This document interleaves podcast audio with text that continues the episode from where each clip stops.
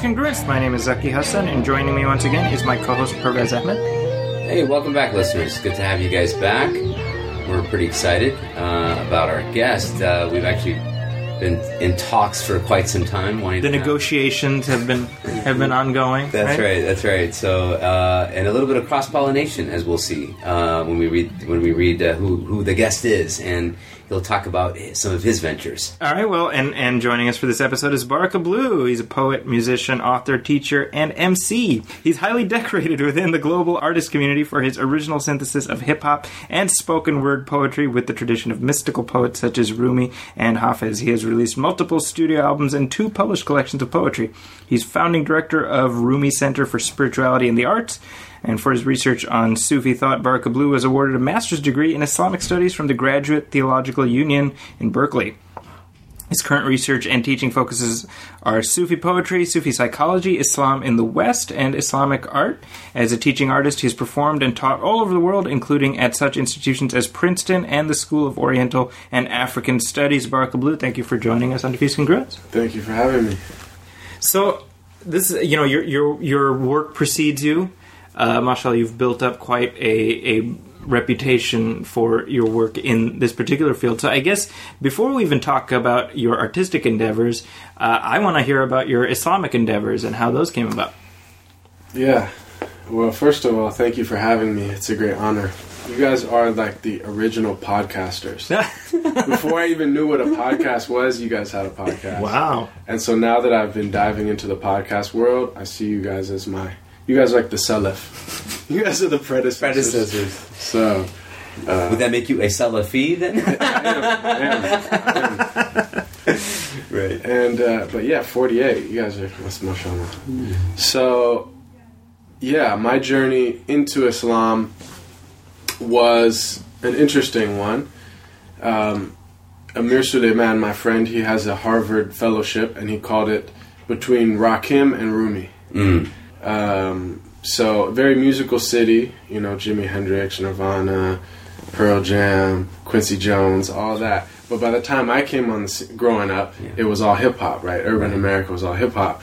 So I was very much formed by hip hop, and the kind of local scene was really beautiful in that it was a lot of consciousness. It was a lot of telling the stories of marginalized peoples, peoples who, you know, basically like Freestyle Fellowship had an album called Inner City Griots. Mm. And like that's what I think about that that kind of like real hip hop, the inner city griots and griots or the bards in Europe, you know, traditional societies, the poets or the storytellers, they're the memory, the living memory That's right. and they pass on the tradition and they you know ha- carry on a collective consciousness who are we as a people? What are the stories? What do we value? What is worth sharing and worth saving? And so hip hop had that and so I kind of grew up in that and it exposed me to right previous previously enslaved and colonized people and how they preserve their stories and how they preserve their traditions. And that was really f- formational for me. Um, so that's kind of the Rakim piece of it. And because hip hop, I know you guys know, a lot of people outside of the hip hop community uh, don't necessarily know so much how like central Islam has been as a thread throughout hip hop from the very beginning, as far as like you know the five percenters, especially as this kind of offshoot of the Nation of Islam and the, the foundational language and, and, and terminology and just worldview of hip hop being formed by that. So, and then of course also Sunni Muslims um, figuring into that. So that's that piece. But then at the same time, you know, it was like multicultural, urban, very right left coast, Yeah. very left, very like the Bay Area, Seattle is Of right. course. super leftist politics, counterculture, very you know into Eastern spirituality, and looking back now, I see that um, my parents' generation and the parents of all my friends growing up, very you know urban, multicultural, liberal environment, they a lot of them had turned east for spirituality. A lot of them had, you know, so you know, become Buddhists or traveled the world or went to India seeking a guru, that whole kind of movement.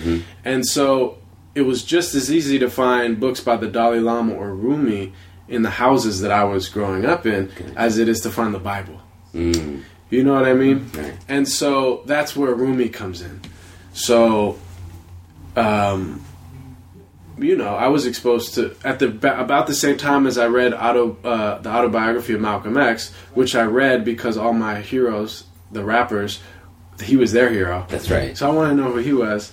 At the same time, you know, my best friend's father, who was like an old school beat poet, um, and he was like, "That's cool, you guys are into hip hop and you're making that," but he he was like, "Let me expose you to some of this." So he turned us on to Rumi and stuff like that because he wa- he was really into Rumi and he was in you know jazz and all that whole that whole thing. So looking i didn't even understand at the time but there's these two kind of currents right that the the kind of like that black muslim current and then the kind of more more like white um turning east for spirituality that counterculture leftist politics Right. and sufism is a big portion of that That's i mean it's more dominant like that people would you know get into like indian spirituality yoga and gurus and vedanta and then buddhism obviously was central but sufism was a big part of that too and so right. that was kind of part of that whole milieu and so the metaphysical bookstore down the street had a big Sufism section and all that stuff. So I was reading about Sufism,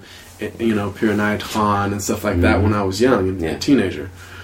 Um, and so looking back now, I can say that I was reading about Buddhism. I was interested in all that, but what I liked about Islam is it had the edge the- of like a Malcolm. It had the social justice emphasis, emphasis, standing up for the rights of the poor and oppressed and the downtrodden. But it had the deep spiritual universe as well.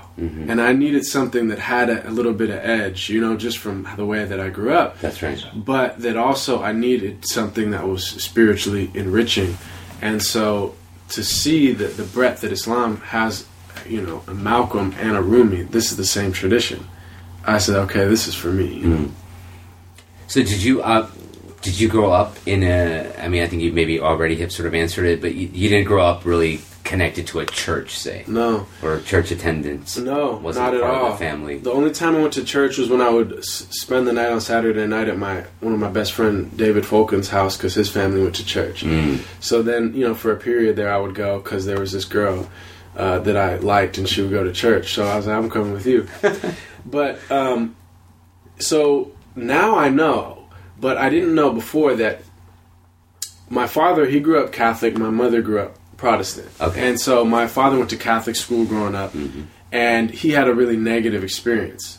The hmm. nuns were super harsh and beating the kids, and it was very like dogmatic. Our way is the only way, the true way, right? I know no Islamic schools are like that, right?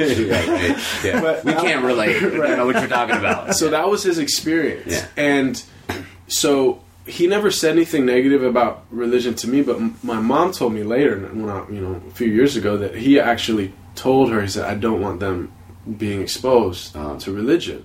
Oh, I Oh, want wow. them to make their own decision as they grow up." Because my mom's Protestant. You know, upbringing was very loose, like Easter and Christmas, and she had positive. She said, "Oh, look, I want to take them for the holidays," and my dad was like, he was opposed to that hmm. you know, which is interesting. But he never said anything negative about religion or the church to us, which he didn't color it like, oh, it's a Yeah. bunch of, you know. So I'm actually very grateful. That's right. Because I, I think a lot of people carry a lot of baggage from their upbringing. In fact, I was at a retreat uh, with Kabir Helminski recently, and there was a woman who grew up Christian, I think Catholic, and she became Muslim through Sufism Mhm. and she said, you know, um, we were raised like hardcore Catholic, and I had so many bad experiences that I just needed a clean break. And Islam was a tradition that I didn't have all that baggage with. Right. You know, I know other people may have had like that Yeah. that upbringing, but I didn't. So I was able to approach it with a clean slate. Right. And I thought that was interesting because, you know, I basically when I came of age as like a teenager, I approached religion like a buffet. Mm-hmm. Like I was like, oh, I like yoga, I like me- meditation, mm-hmm. I like you know some of these like uh, indigenous shamanic traditions because I like psychedelics and I like smoking herb, and that's kind of part of that. So I'll you know I'll, I'll weave that in, Yeah. and I'm really into like ancient Egyptian. That's really cool. So, you know what I mean? I was just totally Yeah.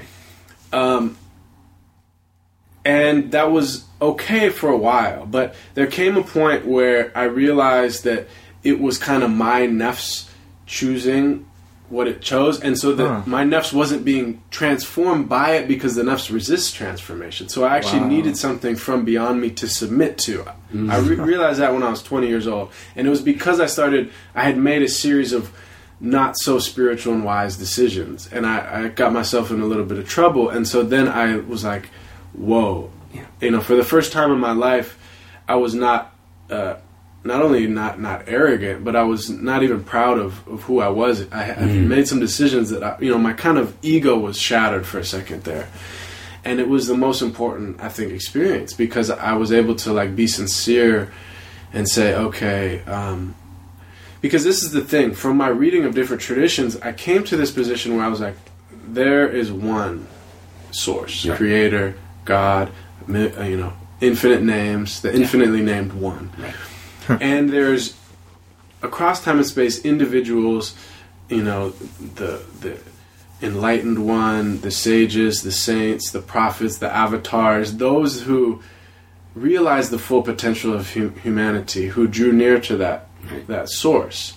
And there's you know so i looked at religion kind of like they're all essentially the same and Right. there's beautiful there's beauty in them. But basically when, when i was 20 and i came to this point i was like okay I, I said a prayer like really like i don't see a way i made a few very bad decisions and i don't see a way out of this like hmm. this is going to alter my life in ways that i really don't want to have happen. And so then i prayed my first like really sincere prayer like a the man on a drowning ship. Hmm. Like all right there's no way i can turn anymore. Hmm. So now i'm like really just praying. And i was like you know i was like i've always believed i said to to allah to god i've always believed in you i've known that, that you are true and i've taken some steps on the right path and i've also veered left and i veered right but if you take this tribulation away from me I promise I'll devote myself to the straight path. And even if you don't take the tribulation away, I still will because you can't make contingent prayers. Right. Oh God, if you give me a Ferrari, I'll be righteous. Like no,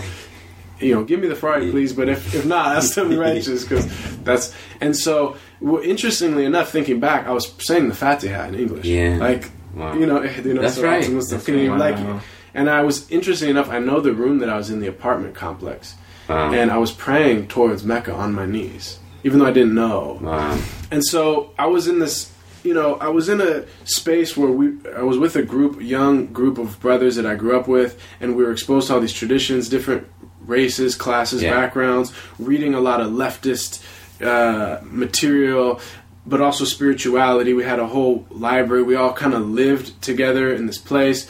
You know, um, we were like selling music and marijuana to pay the rent. Like we were kind of like these very rebel against society and like th- you know there's a lot of good but we were also intoxicated most of the time and we were having like w- it was just a lot of imbalance. It was good but Yeah, yeah. it was all mixed in.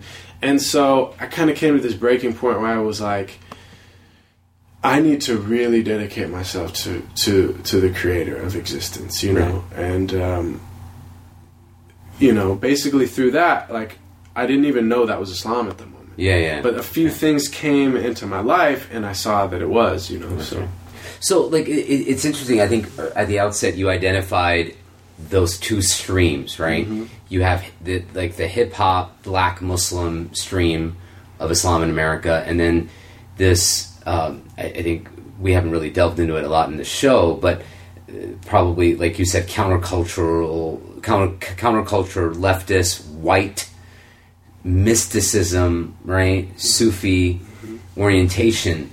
But maybe what's maybe if we were to look at say the lowest common denominator between the two of them or, or identifying trait is that it's spirituality or uh, motifs or aspects of the of the religion without doctrine. Would you agree with that? yeah, I mean, what spoke to me about Rumi, for instance, was his emphasis on the like experiential knowledge of God. You know, personal, you know what I mean? Like, right, right. um, and I think a lot of people that embrace Islam, that's one thing that's drawn to them. There's like this emphasis on no intermediary between you and God. That's right, You know yeah. what I mean?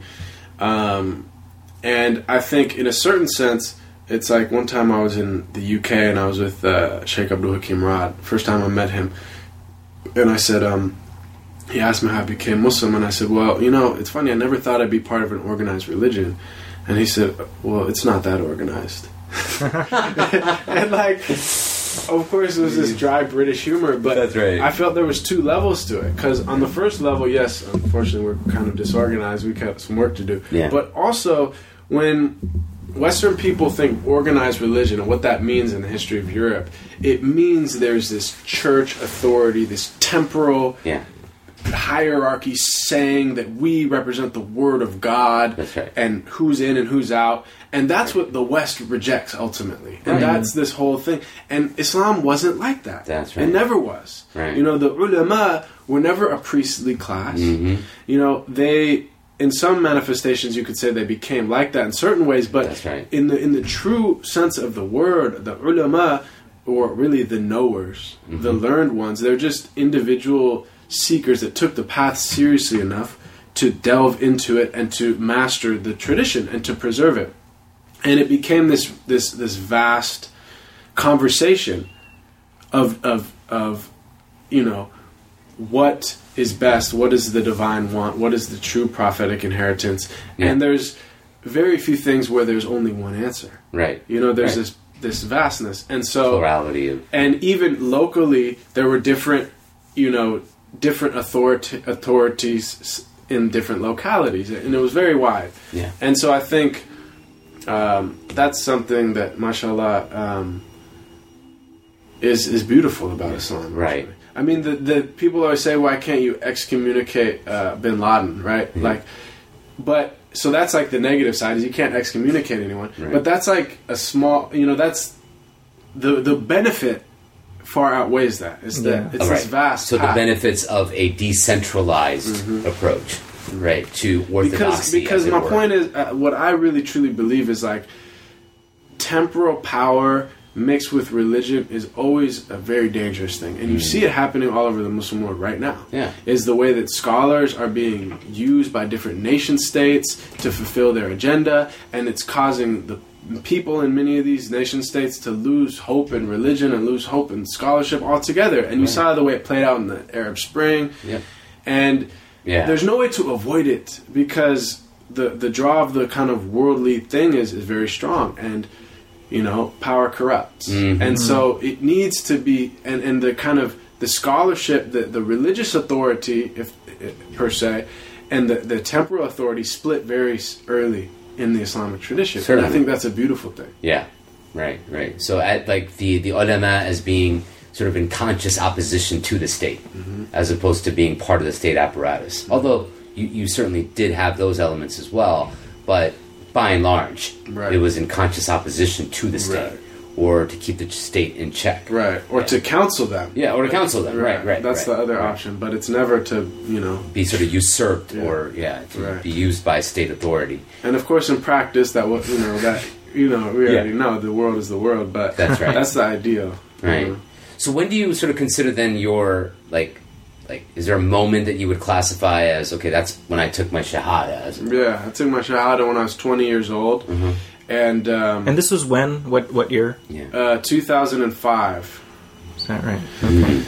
So okay, so like I was my late teens, right? So like I was in high school, 9/11 happened, and then after I graduated, then I'm making music, and it's very like leftist political music, and uh, essentially, um, we were performing at like anti-war rallies, right? 2003, the Iraq War is Yeah, going on, right. and and very active in that sense. that's right you know, so. Um, and like hip hop and everything and reading Rumi and Malcolm at the same time is still in your streams. I was so mean, it's far still in your outside blood, of the bloodstream, box. as Like it, Yeah. you know. So so you're so it's two so 2005 you take the shahada, but even before then you've been moving in that direction. You said in 2003 you were uh, uh, involved in activism as it pertains to the Iraq War. yeah. So yeah, when I graduated high school, um, my parents well, basically, we I'd been making music, so I'd been performing with a group of friends that I grew up with, and we kind of were like well known around Seattle, Mm. you know, and um, it was like Mostly hip hop, or Yeah, it's all, it was Oh, hip hop. okay. And you know, it was like kind of politically leftist, but it was also like spiritual. Like you could see a lot of it was like seeking truth and meaning, what's life about, and this and that. You know, just that young kid trying to figure it out. Right. And um, but after I graduated high school, I didn't want to go to college. Like I had no interest. I was so like. I mean, Islam like brought me more into society. Like I was like so ready to grow my hair out and live in the woods and Wow. grow ganja. Like I was like Babylon system, you know what I mean? and like we were all on that so hard. Yeah. And so, um, like basically, what happened is, uh, I went to the Rocky Mountains. There's a Buddhist school that was actually founded by uh, Trungpa, who was a Tibetan Buddhist that came here, and then with a group of beat poets and people in those circles, they founded this school.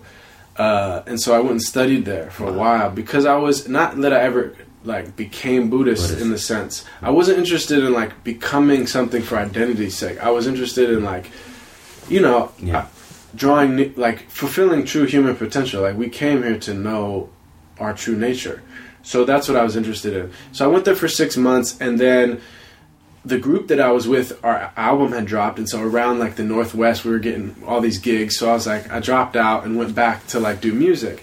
So, and we were just like uh, performing all around, you know, the city, and it was growing and it was beautiful.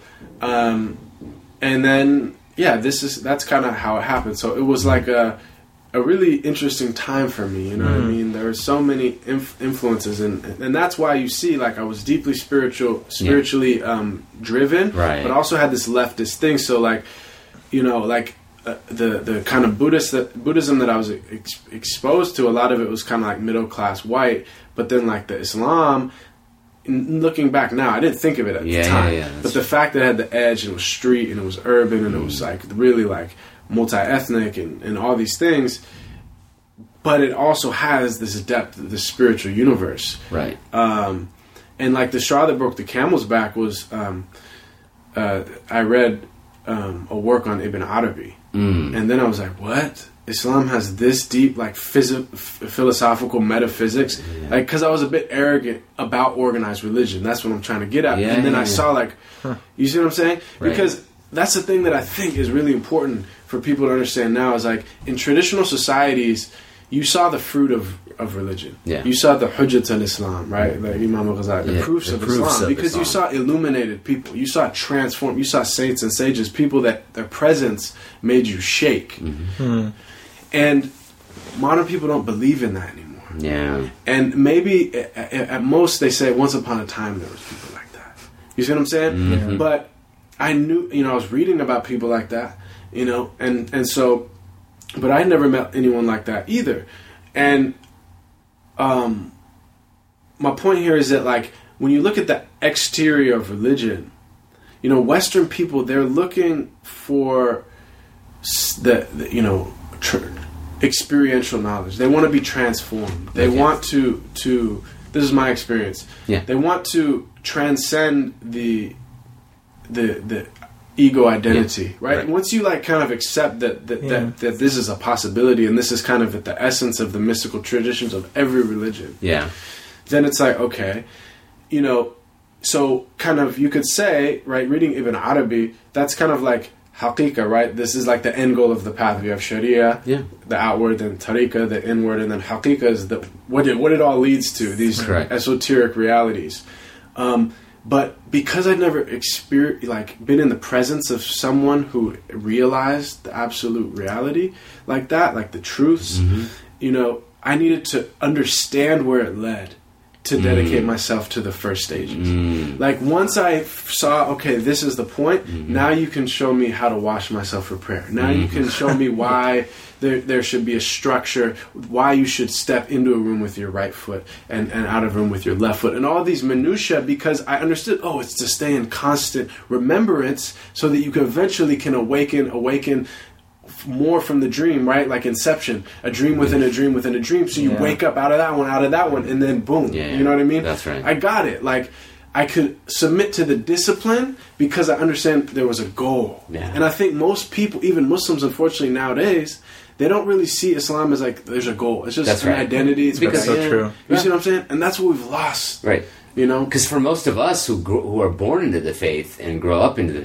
in the faith, it's it's it's it's the it's the exact opposite, right? Right. We are introduced to Sharia, as it were, the doctrinal aspects of the faith, the minutia, as it were, uh, without really seeing the end. Absolutely. Yeah, yeah, yeah. Right. And I mean- many times it's just like parents or teachers or whatever right. saying, do this, don't ask why. Right. So oh, if of course. you want, this so is a it's, very doctrinal. right, and you're Yeah. not getting because like even if you well, why do we pray? No. You know, sometimes people are like, how dare you ask that? You know, of what I mean? course. And unfortunately, that kind of stifles that Right. spirit that wants to know Yeah. that could, that is. And I think what you're touching on, and, and you know, we talked about this even with like the episode with Azhar, right? Which is like, if, if I think if Islam is going to grow and continue to grow, i you know, and and, and be uh, what's the word? Not palatable, but you know, Mm-hmm. absorbed by Western audiences, it has to speak to that reality sure. of people who are searching for the truth, but they want to see kind of where is this all leading. Like I get the minutia, but why? And you know what I mean? Like, look, For I don't want to sign up to organized religion just for the sake of identity politics. For Well, it's too it's confusing that because if you go to world religions class at any mm-hmm. good Yeah. university, Oh, yeah. you see beauty and truth in all these different Oh, religions, and you see that you know. Especially if you start to read the mystical literature, you're saying essentially they're all realizing the same thing. This, you know, this oneness, this ego death, where you're experiencing that, Right. that we're all one ultimately, and that the source of being is one, and you know what I mean. So like it gets, it can get really confusing because if you're if you're you know just like well what what's going on like what the plurality we're in the point is in a traditional society you were just everyone was what you were and then Yeah, there was people right. that were righteous not so righteous good not so good Right. you know but largely now, homogenous societies where now like your neighbor's a Sikh and your neighbor's a Hindu and your neighbor's a Christian and a Mormon Yeah. and, and um it's confusing Yeah. young people growing up because it's just like and so a lot of people just opt out and say oh it's just all the same Yeah. or whatever um, So then, for you, what was it? What was that salient feature then that said, you know, if it came down to okay, I've got option A here, and I and I, and I don't Yeah. mean to Yeah, characterize sure, like this, Buddhism, and you've got option B, Islam. Yeah, when I study the the mystical elements of it, you know, a lot of it seems the same. But what was that sort of salient Yeah. feature that said, you know, what Islam? That's a really great question. So for me, it was like, um, on on one hand, Yeah. it was that Islam affirms all that came before. Islam is very universal. I mean, the Quran itself is the is the scripture that speaks about other traditions more than any other scripture in in, in world religion history. Right. So, Right. and it affirms them. Correct. It's One of the saying- names of the Quran and the Prophet, I believe, is Musaddiq. Right, that which affirms. Mm. Right. And so every nation Right. was sent a prophet. Yeah. Mm-hmm. They all came with the same message. Yes, the outward form of that message may have been a little bit different. The Sharia may have been different in Yeah. different times, but That's the right. message was always La ilaha illallah, there is no one but the one. Putting And- a name on it, the Aqidah was the same, but, Right. the, but the creed was And the same. because I came, uh, you know, uh, I never once, for one second in my life, disbelieved in God. Mm-hmm. And I never, f- for one moment in my life, disbelieved in the Prophet Muhammad, peace be upon him, because I was like, coming, okay, he was one of the enlightened masters too. Right. You know what I mean? Right, Like, right, that's where right. I was coming Yeah. from. Like, it was, Of course. and I was clear to me, you know, that Jesus, I love Jesus, and it was clear to me that, like, I didn't really lo- like resonate with how I felt he was represented by Mm. the Christians that I knew. I didn't feel like they were embodying that, but I Mm. was like, but clearly he was onto something, Mm-hmm. you know. Um, You know, it, it strikes me how, you know, when we look at the moments of our existence that bring us to the right now, your father saying, I don't want them to be pointed in one direction, nor do I want them to be told yeah. to, to be to be dissuaded. yeah. Yeah. And how that brought you to the point where you could say, I love Jesus and I love Yeah. Muhammad, peace be upon yeah, I respect my dad a lot as I get older. You Yeah. know, like that he, um, you know, and it's it's deep, you know. Yeah. And I think about that. And he couldn't have known. He I mean, couldn't have known. you know. And he's always supported me, by the way, in becoming Muslim and all that stuff. And That's- he's like, you know, he's like really cool with it. And so it's like, Yeah. um, but to back to your point. Yeah. Um, so I had on my podcast mo- recently um, Philip Goldberg, I believe is his name, and he wrote a book called American Veda. And in there, he's talking about the influence of Indian spirituality on the West. It's a great book. If you're interested, which I know we all are, Right. on an Eastern religion coming West, what works, what doesn't work, what becomes successful, what takes off, Right. what you know, what is emphasized, what's de-emphasized, because it's really good history. But the thing about it that I really love about that book is he has a lot of really deep kind of reflection. So he says he has he says, look, religions fulfill these five functions, and he gives them the prefix trans. So it's like translation, transmission, transaction. Those are the exoteric, right? Mm-hmm. And then there's transformation and transcendence. Transcendence. Okay, so the outward three, right? Translation, it gives you a meaning, how to understand. Re- Transaction, right? The, the sacred law, oh, right? And transmission, all the traditions, what to memorize, all these stuff. That's that's very important. And, and, and then the inward, right? Transformation, right? Of course, there's just the moral transformation, Yeah. because, but then there's also the kind of spiritual transformation. Right. You know, the caterpillar to a butterfly, and then transcendence. This idea of expanding the boundaries of ego identity or dissolving them altogether, and Right. and experiencing the the oneness that is this whole affair.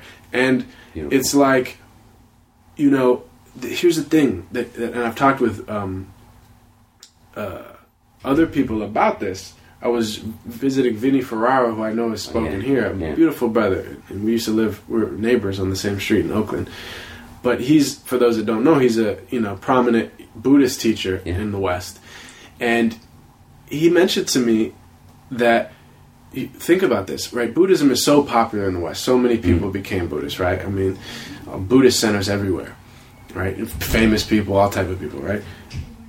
There is literally zero interaction, next to zero interaction between the Buddhists that came, the Asian Buddhists, Yeah, yeah. and the convert Buddhist community. They're Ah. totally separate. Got Right? The. Asian Buddhist community, they have like temples, and then the the convert. Right? They created they created these meditation centers. There's literally no overlap. Wow. And and and I thought about this deeply because the the reason why is because there's different needs for different communities. So if you come from a foreign country and you want to preserve your traditions, your stories, your norms, your your culture, your customs, that's totally understandable. Yeah. You know, I hate McDonald's. I would never eat McDonald's. The only time I ever kind of like, oh, McDonald's is when I'm in a foreign country in the Arab world and I see McDonald's. I'm like, I'm home, right? Yeah, it's right. like I'm the most anti-McDonald's person, but when I'm there, it's Oh, like, yeah. oh, it reminds me. You see what I'm saying? Yep. There's something about you just want to Familiarity, Feel, yeah. Totally. Oh, yeah. And so I totally understand that. Mm-hmm. But those that are the Westerns that are turning east for spirituality, they they're rejecting the dogma. They're rejecting the the church structure of Judeo Christianity because it's not fulfilling transcendence and transformation. Not because it's not fulfilling the other. three. Yeah. You see what I'm Oh, saying? right. And so you can't yeah. serve them by giving them. Oh, we'll just substitute those for those. That's right. And so this is what's see. And also lesson, yeah. with- within amazing. Islam, um, you know, there's a whole bunch of like vibed out Sufis in the Bay Area that have no relation to the the Muslim community, Community, children of per immigrant, you Yeah, know, yeah, that, yeah. that whole thing. There's no interaction, Yeah. and they're just like. Like I went to the retreat with Kabir Helminski uh, and the and the Threshold Society It was really beautiful. You have people that have been Muslims for forty years, Yeah. and they're just you would ne- walking down the street, Oh, Trader yeah. Joe's, you never see them, just your average Right. gray-haired white man or That's right. woman, and they're just like they love Allah and they pray five times a day, and they're doing Oh, I it. You know what I mean? And but they, their emphasis is different than if you go to a right. mosque. They wouldn't feel comfortable because the emphasis is different. Yeah. You see what I'm saying? Yeah, yeah, yeah, totally. And so Because I mean, so I mean, you, you mentioned Kabir Helminski's community. So you know, prior to where where is he now? He's in Kentucky, Kentucky. He used to be in Santa Cruz. Yep. So I visited the community in Santa Cruz, and I know exactly. I mean, I'm literally picturing people I met. Like you said, you bump into them in the supermarket. Wouldn't dream, fathom that they were Muslim, but Yeah. deeply committed Muslims, exactly. and that's a very unique and fascinating community. Right. And so you have that, Yeah. right? That's the Rumi. And Yeah. you have the, the black Muslim communities Right. all over America that, you know, in many ways are totally separate also. Also. Yeah. They're in their, t- and it was interesting because, you know, I was like with these like vibed out OG white, you know, Sufi Muslims for this retreat, and then after that, I went and visited some like elders in the black Muslim community Ah. like the next day, and it was interesting because it was like this is the same thing, even though it's very different. Okay. Right, and they're all kind of like love Allah, and they're mispronouncing their own Arabic names on both sides. You know what I mean? And they're just like so they have their unique thing, but it, it fits in their. It has to be that way for their cultural context. Right. right, Right. and so like someone who comes from a Muslim heritage and comes to this country, they may look at that and be like, "This is weird. Like it's not familiar." Right. You see what I'm saying? Yeah, yeah, yeah. And so, but of course, you know, uh, now what we're having is with the younger generation, we're having this, like we say, cross pollination, Yeah. where you're having people from all these different Yeah. backgrounds and really envisioning, okay, what does it mean and what is it going to look like here? Right, and we're also beginning to see. I mean, because I know also recently, based just based on social media, but Mm-hmm. you also recently spent time with Dr. Omar, past guest of the show. You have also the emergence of people like Dr. Omar, Sheikh Hamza, right here in the Bay Area. But Dr. Omar, Mm-hmm. uh, you mentioned T.J. Winter, but you know Dr. Abdul, you know, Abdul Hakim Murad in in UK, Mm-hmm. but who kind of they embody and they are straddling both sides. Right, They're Sherman all- all- Jackson, yeah, Sherman Imam Jackson, Zaid, and no, all just- these people. Yeah, right, right, exactly. And Yeah. they're yeah, and they are fully at home in multiple of these kind That's of worlds right. that we're talking That's about. right. You know, and So then, for the young seeker, I mean, to have people like that, where maybe 20 years ago they weren't there, certainly 40 years ago they weren't there, that's got to that's going to spell a new uh, point to a new kind of a uh, tr- tr- trajectory within the, the the American Muslim community. And I think it speaks to Yeah. the fact that like we have to be honest about like, you know, there's different demographics. Some people, Yeah. right, and it's totally fine. Like they, what they really want is they want a place where they can have the emphasis on the transaction, Mm-hmm. transmission, uh, uh, and these like outward aspects of tradition. And some people like the only thing that's going to draw them Mm. is is the transformation, the transcendence. That's it. part. And there, so we need to have different people in different centers that speak to these different things. Like, like some people might look, oh, it's a shame that like the Buddhists that came from Asia, their Yeah. centers are sep- separate from these kind of like the American centers, but. That's it's not. It's okay. You know what I mean? And even in traditionally Muslim lands, you had different centers and different for different demographics. You know, you had the zawiya, or you had the khanaqa, or the tekke, or the madrasa, and You're the- absolutely right. I mean, the same people who would argue that would be the same people who would say that the mosque has to be the center of all communal life for Muslims, and that's just not. That hasn't been the case traditionally, historically. Why should that be the case here in America? right. You know. So yeah, certainly, and, and I mean, here we are, and we recording at Ta'leef. You know, Yeah. kind of that. eh, You know, kind of straddling all of that as well. Um, eh, you know, and, and you mentioned cross pollination, and I don't want to just tease the audience, but I mean, wh- what also makes kind of this episode unique is that you know having Baraka on the sh- on the show, um, you do your own podcast, Yeah. and I definitely want to talk about that because I mean, I, as someone who got turned on to it and started listening, um, you know, uh, I, I, it's been a great show to listen to. So why don't you maybe say a little bit about that, and we can come back to some of the other things Yeah. we've been talking How did about. you How did you come up with the idea? We already said What's it. the- He was inspired by us. I mean, Oh, you guys I wanted to say it again. Oh yeah, you were can't get to- too much of a good thing, right? Sorry, no, yeah. Yeah. So it's called Path and Present. Path and present. Yeah, check it out, guys. Yeah, Yeah, and Huh? you know the idea is really like, um, I because I'm a poet musician and stuff. I travel all over the world, and I felt like I was having these amazing conversations with different people, teachers, academics, scholars, artists, poets, comedians, activists.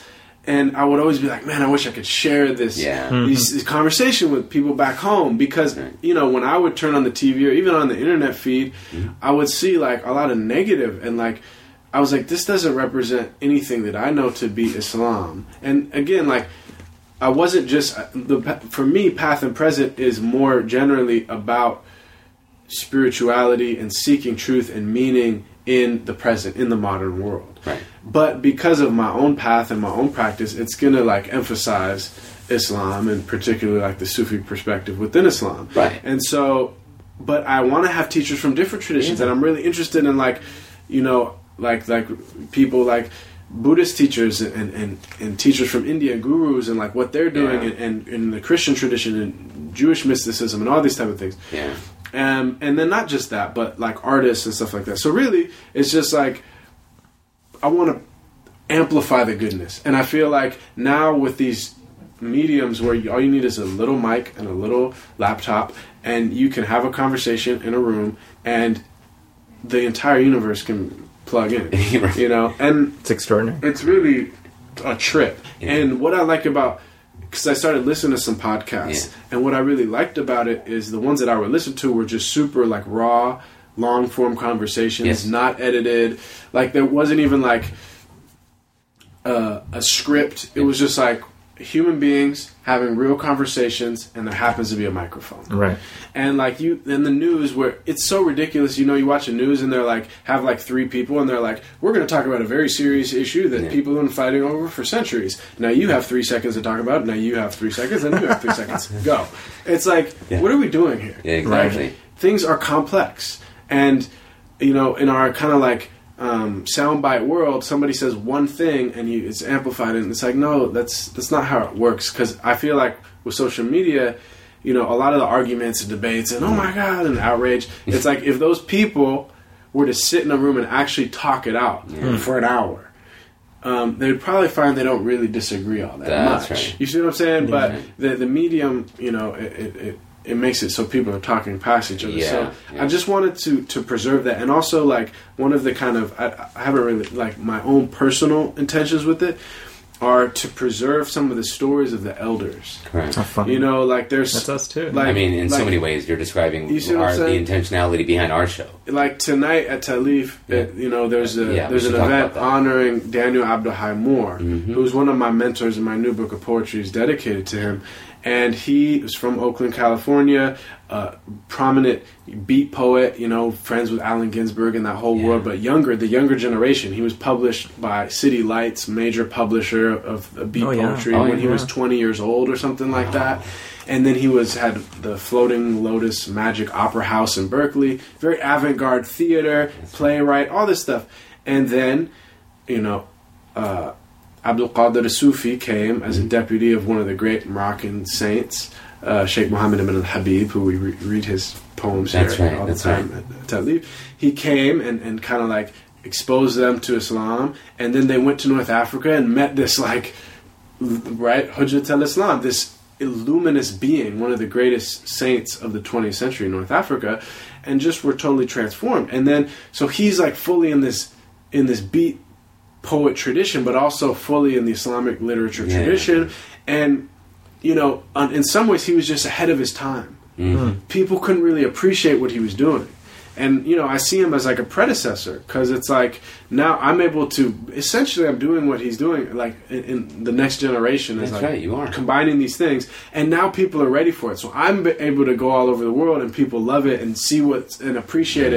it. But you know, he was like more slept on in his life. People didn't get it. They were Yeah. like, "It's what?" what?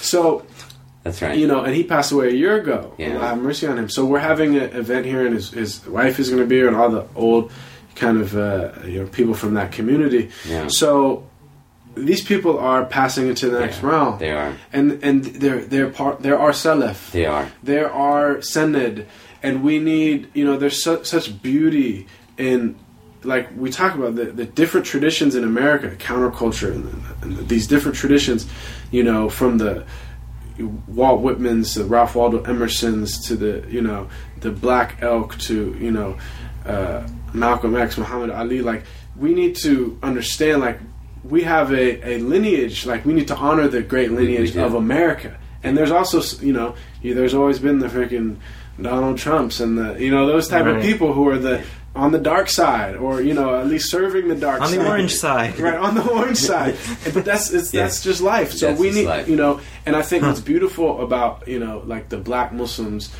in general obviously is that they because of the nature of white supremacy that the, the great black heroes throughout history almost all of them were kind of like freedom fighters by necessity just to exist, Yeah. right? So they don't. So like the black Muslim heroes, a lot of them aren't Muslim. It doesn't matter. They're still like righteous people that stood for truth, right? Yeah. Like Frederick Douglasses and the and the and the Rosa Parkses and the you know you, you Martin the Luther goes King. on. Martin Luther King and the Mar- Marcus Garveys and, Oh, yeah. the, and the Huey P. Newtons and all this, right? And so they're like fully at home and claiming these heroes as Muslims. And then, of course, you have Muhammad Ali, Malcolm X, Yeah, you have a whole list of other people lesser known, That's right. right? But outside of that, right, um, I think as Muslims we need to embrace and study and really understand like who was Ralph Waldo Emerson, right? He was called the America's philosopher, Mm-hmm. and he was reading Hafiz and Saadi, and he was really influenced, and he Yeah. was like. You know this. He wa- and and he was an amazing thinker. And you know a lot of these the transcendentalists. They were also in a time like 200 years ago, and they were writing against slavery and stuff like that. There's these are heroes, Yeah. and they're you know they it should be our heroes as well, exactly. and Exactly. we're in that lineage. So we're these barzakh beings. We're in between the liminal Wow. space, Yeah. and we have to like, you know, that's what I, we get from the people like Dr. Omar Sherman Jackson. Those people that are consciously thinking about these type of topics is like Exactly. we have to be intentional in like what what is what is our heritage and what do we stand for and right. uh, Right. and what lineage are we in? That's right. I mean, certainly you've identified the macro. But I mean, in, in the micro sense, the limited capacity that we have, and what, what we try to do is to let, like like Baraka has been talking about, is like preserve their stories. Yeah, Yeah, and, and to do you our, know, to the best of our ability because they are passing. I mean, you know, of that same uh, g- generation are people like Hakim Archuletta, for example. You know, someone who we've been, we've been trying to get on the show. Mm-hmm. We'll get him. Yeah, Uh, we will, inshallah. And then, you know, we recently had Dr. Ihsan Bagby. And there's just these giants. And we stand on the shoulders of giants. And so we have to acknowledge. Well, and, and one thing them. that we've said a few times is the idea of illuminating this tapestry Yeah, of, of American Muslim of the American Muslim experience and Yeah. how far back it goes and how it, it it stretches in all these different directions. You know, I mean, Dr. Bagby, who we just talked to last Yeah. week, so it's very fresh in my memory. But I mean, you know, he, he has this very unique experience that's emblematic of what I mean. He, he came to Islam in what sixty nine. Yeah, yeah, 69, So, I mean, but- what it was like at that moment in time, right but also juncture. like to, to, to your tapestry point you know he talks about converting to islam as a uh, as a as, as a biracial person Right, mm, and exactly. we've had osama on the show Usama Canon and we've had mustafa davis on the Right. show and then so we are weaving this tapestry Yeah. and you know for example you know ahmed baraka just mentioned you know I, I would- the only thing I would push back, we're not weaving the tapestry; it's already there. no, it's already there. That's We're right. just kind of hopefully You're pointing right. it out to You- people. You, you are know? right. But you mentioned Vinny Ferraro. It's like we've had Micah on the show, Mike mm-hmm. Anderson. Mm-hmm. We've had Osama on the show. It's just like so we we've almost without even name dropping Vinny talked about people who've inspired who've been inspired by him, and so it's just this beautiful.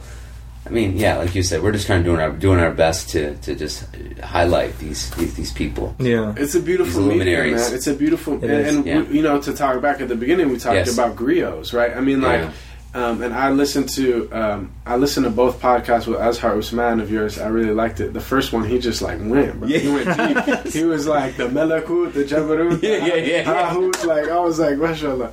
And shout out to Azhar.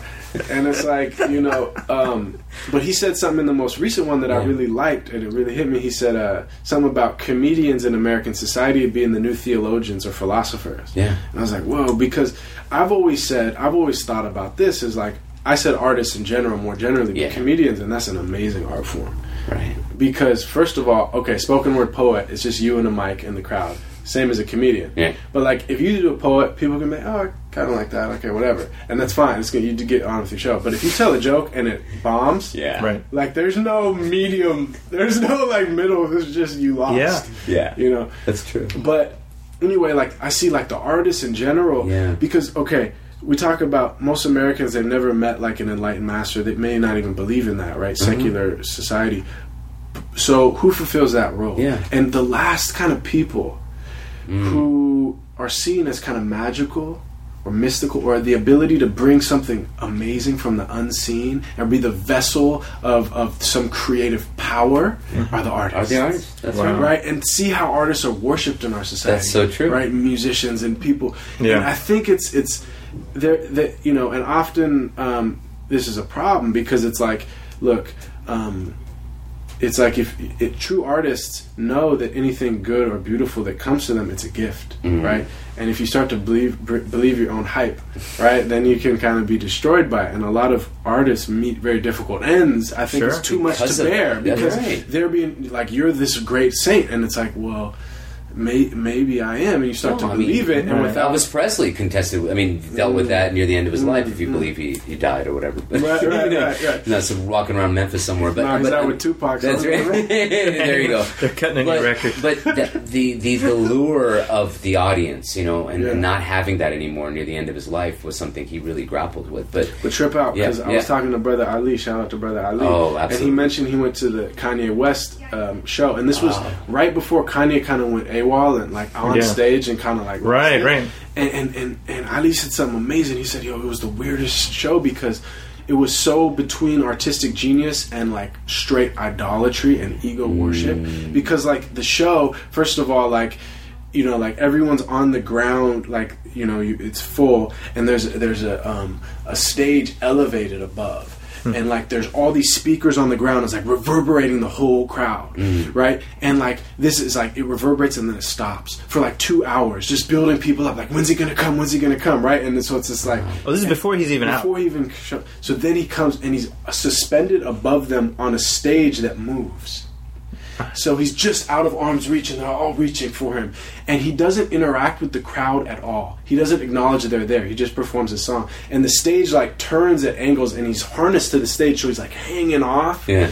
and he said it was like so avant-garde like artistically brilliant but Brilliant. it was so nefsi. It was so like i am this Self-worship. deity right? And like yeezy and like this whole Yeah. idea. Yeezus Yeah. Jesus, yeah. but and, and you know he was like but uh, eh, you know and then he hit me when we were talking i said you know remind me of this line that rumi has Mm. he said um Bayezid Bastami and and the Pharaoh Pharaoh Mm. okay Pharaoh said you know ana rabbukum like I am your Rabb I am your Lord most high That's right. right which is and and this was his ultimately his fall from grace Yeah, because exactly. he associated himself with the, the divine Mm-hmm. but uh, you know people like Hallaj and Bayezid Bistami they said things like Ana ana al-haq." al-haq Yeah. I am the ultimate reality so they were saying the same thing outwardly but Rumi says something interesting Yeah. he says um, but when when Pharaoh said it he was calling he was saying it from himself Mm. and and when when Al Hallaj and Bayazid said it they were saying it from the absence of self Right. they were and so this Yeah. is the Wow. difference they weren't calling to themselves To themselves. where you see that's where it gets dark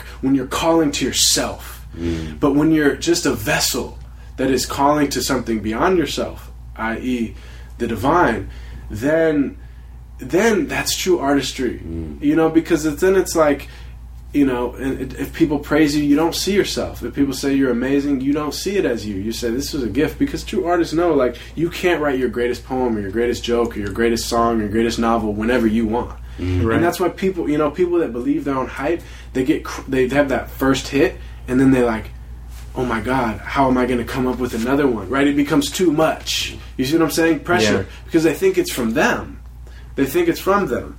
But you know i think and that's why um, you know just to wrap kind of the point that i think is also important is like the spiritual path should unleash creativity i mean look what when islam went to the Yeah. lands it made these great poets in every language Right. immediately Right. like what is that Right. and and now not not a lot of people muslims and non-muslims don't associate islam with creativity That's actually and and, and so then i guess we have to ask like are we really practicing the tradition properly because it should be unleashing creativity Unleashing, as, as yeah. opposed to stifling it As Dr. Jackson likes to put it, like unleash our creative genius. Mm. Yeah, Hmm. yeah, yeah, absolutely. So we want to have you read a selection from your book, but actually, before you do that, I we received a letter Oh. at our at our email address diffusecongruence at gmail.com and I wanted to share it kind of with the panel here because I think this is somebody who's asking some questions that could benefit from both of your. Um, so this is this is from Chad, and he says. Uh, Zaki already knows me as Chad on Facebook, but I wanted to address both of you in no small part because I've listened to quite a few of your episodes, especially the ones involving converts coming from a Christian cultural background.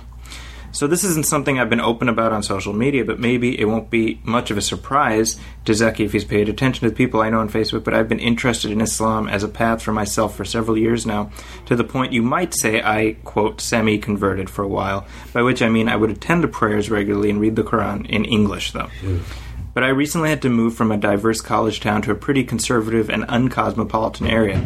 There's an Islamic community in the area, and I will try to reach out to them, but part of my struggle is being a pretty socially progressive person, and frankly, it's been a bit difficult feeling comfortable with Islamic communities outside digital space because of it, even though I see no contradiction between my understanding of Islam and my political and social values. But beyond Islam, feeling comfortable with religious communities in general has always been a serious issue with me. Anyway, my point finally is I was wondering if you all could point me toward any resources for someone in my situation writings, blogs, folks you've interviewed in the past for me to contact, whatever, etc. It's been hard to get past my second guessing and fear that I'm just going through some delayed white kid rebellion. But I will say the beauty of the act of worship has drawn me in, and the simplicity of Islam itself appeals to me in a way the excluding and convoluted metaphysics of Christianity never really did. Thank you, and I hope this wasn't too awkward. Chad. Wow. What's up, Chad? That was dope, man. Thank you, brother. Any thoughts? No, no. I want. I would defer to you. Uh, Yeah. You know, um, I've thought about this. It's like Islam is two things. I mean, one is it's it's your individual soul's relationship with your Creator, and at the end of the day, we all stand in the divine presence on the day of rising, and we're held accountable for each breath and each moment and each action and word and deed. Um, and so it's intensely personal and intimate. Um, on the other hand, so much of the, the deen is, is communal. Yeah. And we do things together. We're encouraged to pray together. We fast together, right? There's certain things that there's a cat is like you need to be part of Hajj, right? Hajj, Like yeah. all these the basics. And um you know, I think in our time a lot of times community is lost and community is fractured and there's a whole lot of history about that but um, we really need to emphasize embodying sacred community which is really filled with love and really filled with that that maxim of Rumi come come wherever you are. You know wanderer uh, uh, lover of leaving even if you've broken your vows a thousand times That's right. ours is not the Uh, caravan, of despair, and this is the caravan of love and hope. And anyone who is uh, you know truly you know really walking the path of la ilaha illallah is a path as a person of, of, of positivity and hope because it feels you like this whole affair is is beautiful. And it's it's painful and tragic too. But in the end it's beautiful. Like the whole affair is mm, you know and um, but it can also often be lacking because sometimes you go to your Muslim space and you don't find the come come wherever you are right that's not the but the feeling it's definitely not the vibe. Yeah, Um, yeah, yeah. and uh, so I feel for you I yeah, feel you Yeah, yeah. I feel you, and I'm I f- I'm grateful that I did early on uh, find communities and brotherhood and, and teachers and, and elders. Many of the people you've had on your show, you know, from, from Dr. Omar and people like Osama and, Mhm. what he's done with Ta'leef, and, and and you know people in the artist community especially as well. Um, in a time where people are like music's haram, bid'ah, kufr, shirk, all that stuff, and I find all these like young Muslim artists and musicians, and I'm like, whoa, Yeah. like we're in the studio, and I'm used to in the studio, people are like smoking blunts and drinking 40 ounces, and they're like in the studio, you know, burning oud and making sujud, and I'm like, yes, this is this is what I, Yeah. you know what I mean? Yeah, Wow. there's, So- there's an emergence of a cult of a, of a culture. Exactly. And so um, it's out there and it's Yeah. not everywhere. Yeah. Um, but you know, may we be those people. May we be connected to those people. But uh, inshallah, these podcasts can be. You know, I've listened to podcasts where. You know, I just get exposed to different people that are on there, and then that leads down another rabbit hole, and their their books or their music or their comedy or whatever, and I'm like, it just takes me on this thing where I just got exposed to a whole new universe of people Yeah. and um, you know that's at the best that's what these tools can be so That's right. Sure. Kind of like a virtual community, and and I mean, I, I would also tell Chad. I mean, well, one, you know, thank you for listening for sure, and, and we hope that the guests that we've been able to bring on the show have been, you know, meaningful in the sense that people that you have listened to and benefited from. Um, I would also, uh, you know, kind of echo what, what Baraka just said in terms of, you know, even if you were to live in a place that did have community, let's say by numbers, who's to say whether that would be a community that would be that prophetic community, which would be a community of love and welcome and, and, and come as you are, you know? Um, and so, you know, So we wh- don't where know. would you, where would you point him?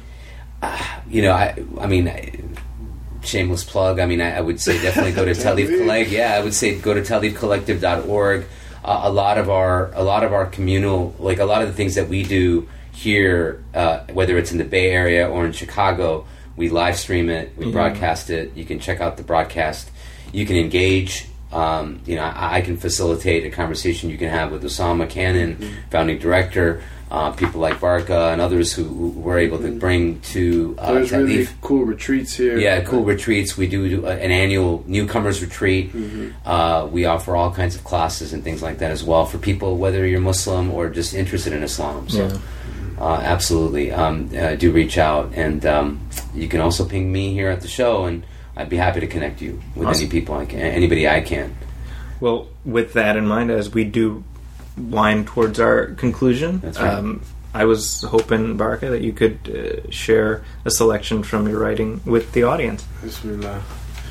So tell us a, a little bit about the book, if you could. So Like this maybe book is uh, This is the book that is dedicated to yeah the late Abraham Abdul Moore. Moore. It's called Empty in the Ocean, and it's uh Empty in the Ocean. and the ocean empty in the ocean. Yeah. Mm. and uh, it's quite it's uh, just a few months old actually. So um, And people can buy this. yeah, if you go to uh, my Facebook, Baraka Blue Facebook, you you'll find the link there. Great. Um, and we'll and we'll put the link up when we when we post the show as well. for sure. Yeah. And uh, if I could also, where can people find your fine uh, podcast? Yes, uh, the podcast is called Path and Present, um, and it is on iTunes Yes. and it's on SoundCloud. Those There you are go. the two places. Um, yes, you should find it there, and I think you may enjoy some of them. I don't know what kind of vibe are you guys going for. I'll, you know, we'll let you we'll let you steer the ship into port. So I think uh, this kind of uh, fits with what we've been talking about today. It's go. called Things That Can't Be Taught. And the, the idea behind this poem is that as you get older, you know, I, I kind of, you kind of probably came through. I was always kind of a rebel. I think I that's just part of me. So a lot of times my parents or elders said, don't do this, but I usually did it. Um, and then I usually learned, oh, they were right. I shouldn't have done that. But I had to learn for myself, right? Don't touch the pot. Oh yeah, it is hot. It is hot.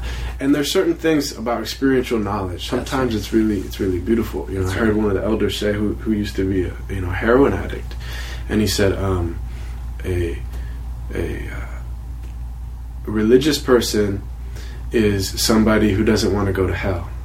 A spiritual person is someone who's been to hell and doesn't want to go back. Hmm. and you know, he was speaking Yeah. from someone who's been to hell. That's right. And That's uh, right. you know, this idea of in our tradition, especially in the poetry, you know, the the mystics always talk about how can you explain honey to one who's never tasted, and it's this idea that if if all of us together tried to explain what honey tasted to someone who had never tasted honey, we would never succeed in a million years. Right. Right? There's certain things that have to That's be right. tasted, Right. experienced. what we in the spiritual tradition call dhawq. That's Right, it. That's right. Yeah. and uh, that's things that can't be taught. Mm. Things that can't be taught, like poetry and rhythm and moon sadness and sun dance on grass leaves dew, gratitude and death. I like what can't be taught, but must be learned by anyone serious about living and serious about dying. Things which can't be chalked on boards or scribbled in notebooks but must be tucked beneath forms into back behind heart pockets by whoever does that anymore and always has. Everything dancing around the center.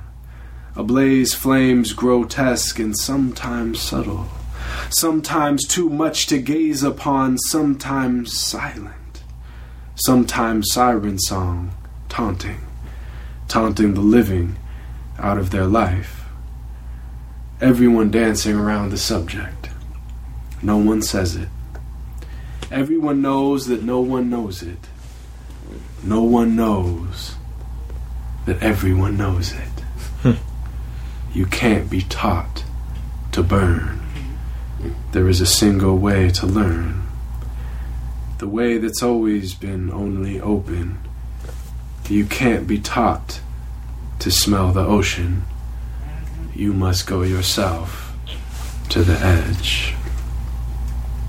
What can't be taught but must be learned to die well. I live to know what can't be taught.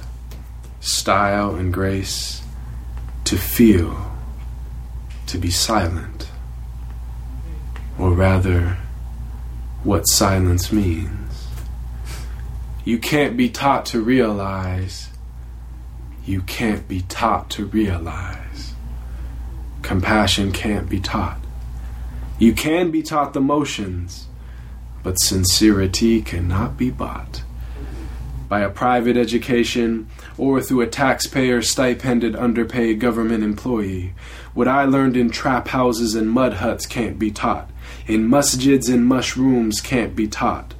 What can't be taught to sailors, to be amongst the waves, must be learned in silence, amidst the cold and early graves. What can't be taught is wisdom. What can't be taught is pain.